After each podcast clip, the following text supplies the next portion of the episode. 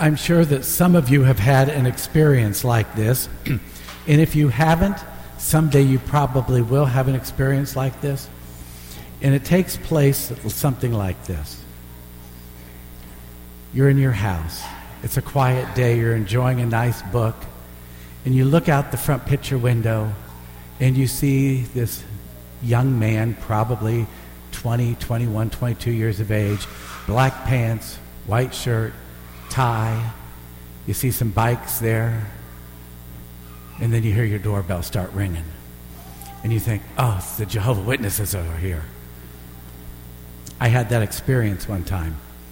So I went and I opened the door and I said, How can I help you? And they said, um, We are here to evangelize, which of course is what we're supposed to be doing also. And um, I said, Well, you know what? I'm Catholic and I'm, I'm very comfortable with being Catholic. And the guy said, We are especially reaching out to Catholics today. and I thought, You asked for it, buddy. so I was very polite. I let them in. I asked them if they needed a Coke or a glass of water. Offered Coke because I know they weren't allowed to drink Coke at that time. Um, and I um, invited them in and we started talking. And I thought, well, now, how do you get rid of these people? So I, oh, I know. And so we started talking about the Bible, and they said, well, you know, this and this and this. And I said, oh, I'm aware of that. And they said, you seem to know quite a bit about it. And I said, well, you know, the Catholic Church wrote the Bible. You just took it. But we would, uh, no, truly, I mean, we wrote the Bible that all Protestant groups use. They just dropped some things out that weren't as convenient to, you know. So I said to them, let's look at Revelation. I love the book of Revelation. Let's look at it. And so we're going about it, and I'm talking about, you know, reading it contextually versus literally. And they said, well, we read it literally. And I said, oh. And then I looked and I found in the Bible where it said 144,000 people will be saved. And I said, so you believe there's going to be 144,000 people saved? They said, yes. And I said, but aren't there like six million of you in the world? And he said, Well, yes. And I said, So most of your people are going to hell? And he kind of looked at me and I said, You know, I think I'm going to stick with being Catholic.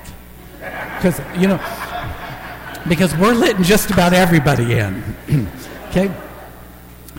And I tell you that because in our gospel today, when you have this transfiguration and Jesus is revealed to them and they see the, the prophets. And what did they want to do? They wanted to build three booths one for Moses, one for, for Jesus, and one for Elijah. And in building those, what they really wanted to do was say, let's keep staying right here and let's keep this right here for us. You know, we're going to build this booth right here. And they thought they could keep it going forever right there. But that wasn't part of God's plan. God's plan was bigger than they had an understanding for. And so he said, no. And then it was over. That's the challenge, I think, of the gospel to realize that God has a plan, and we, let's be honest, all of us also have a plan. And you're better off if you make sure that your plan is in line with Jesus Christ.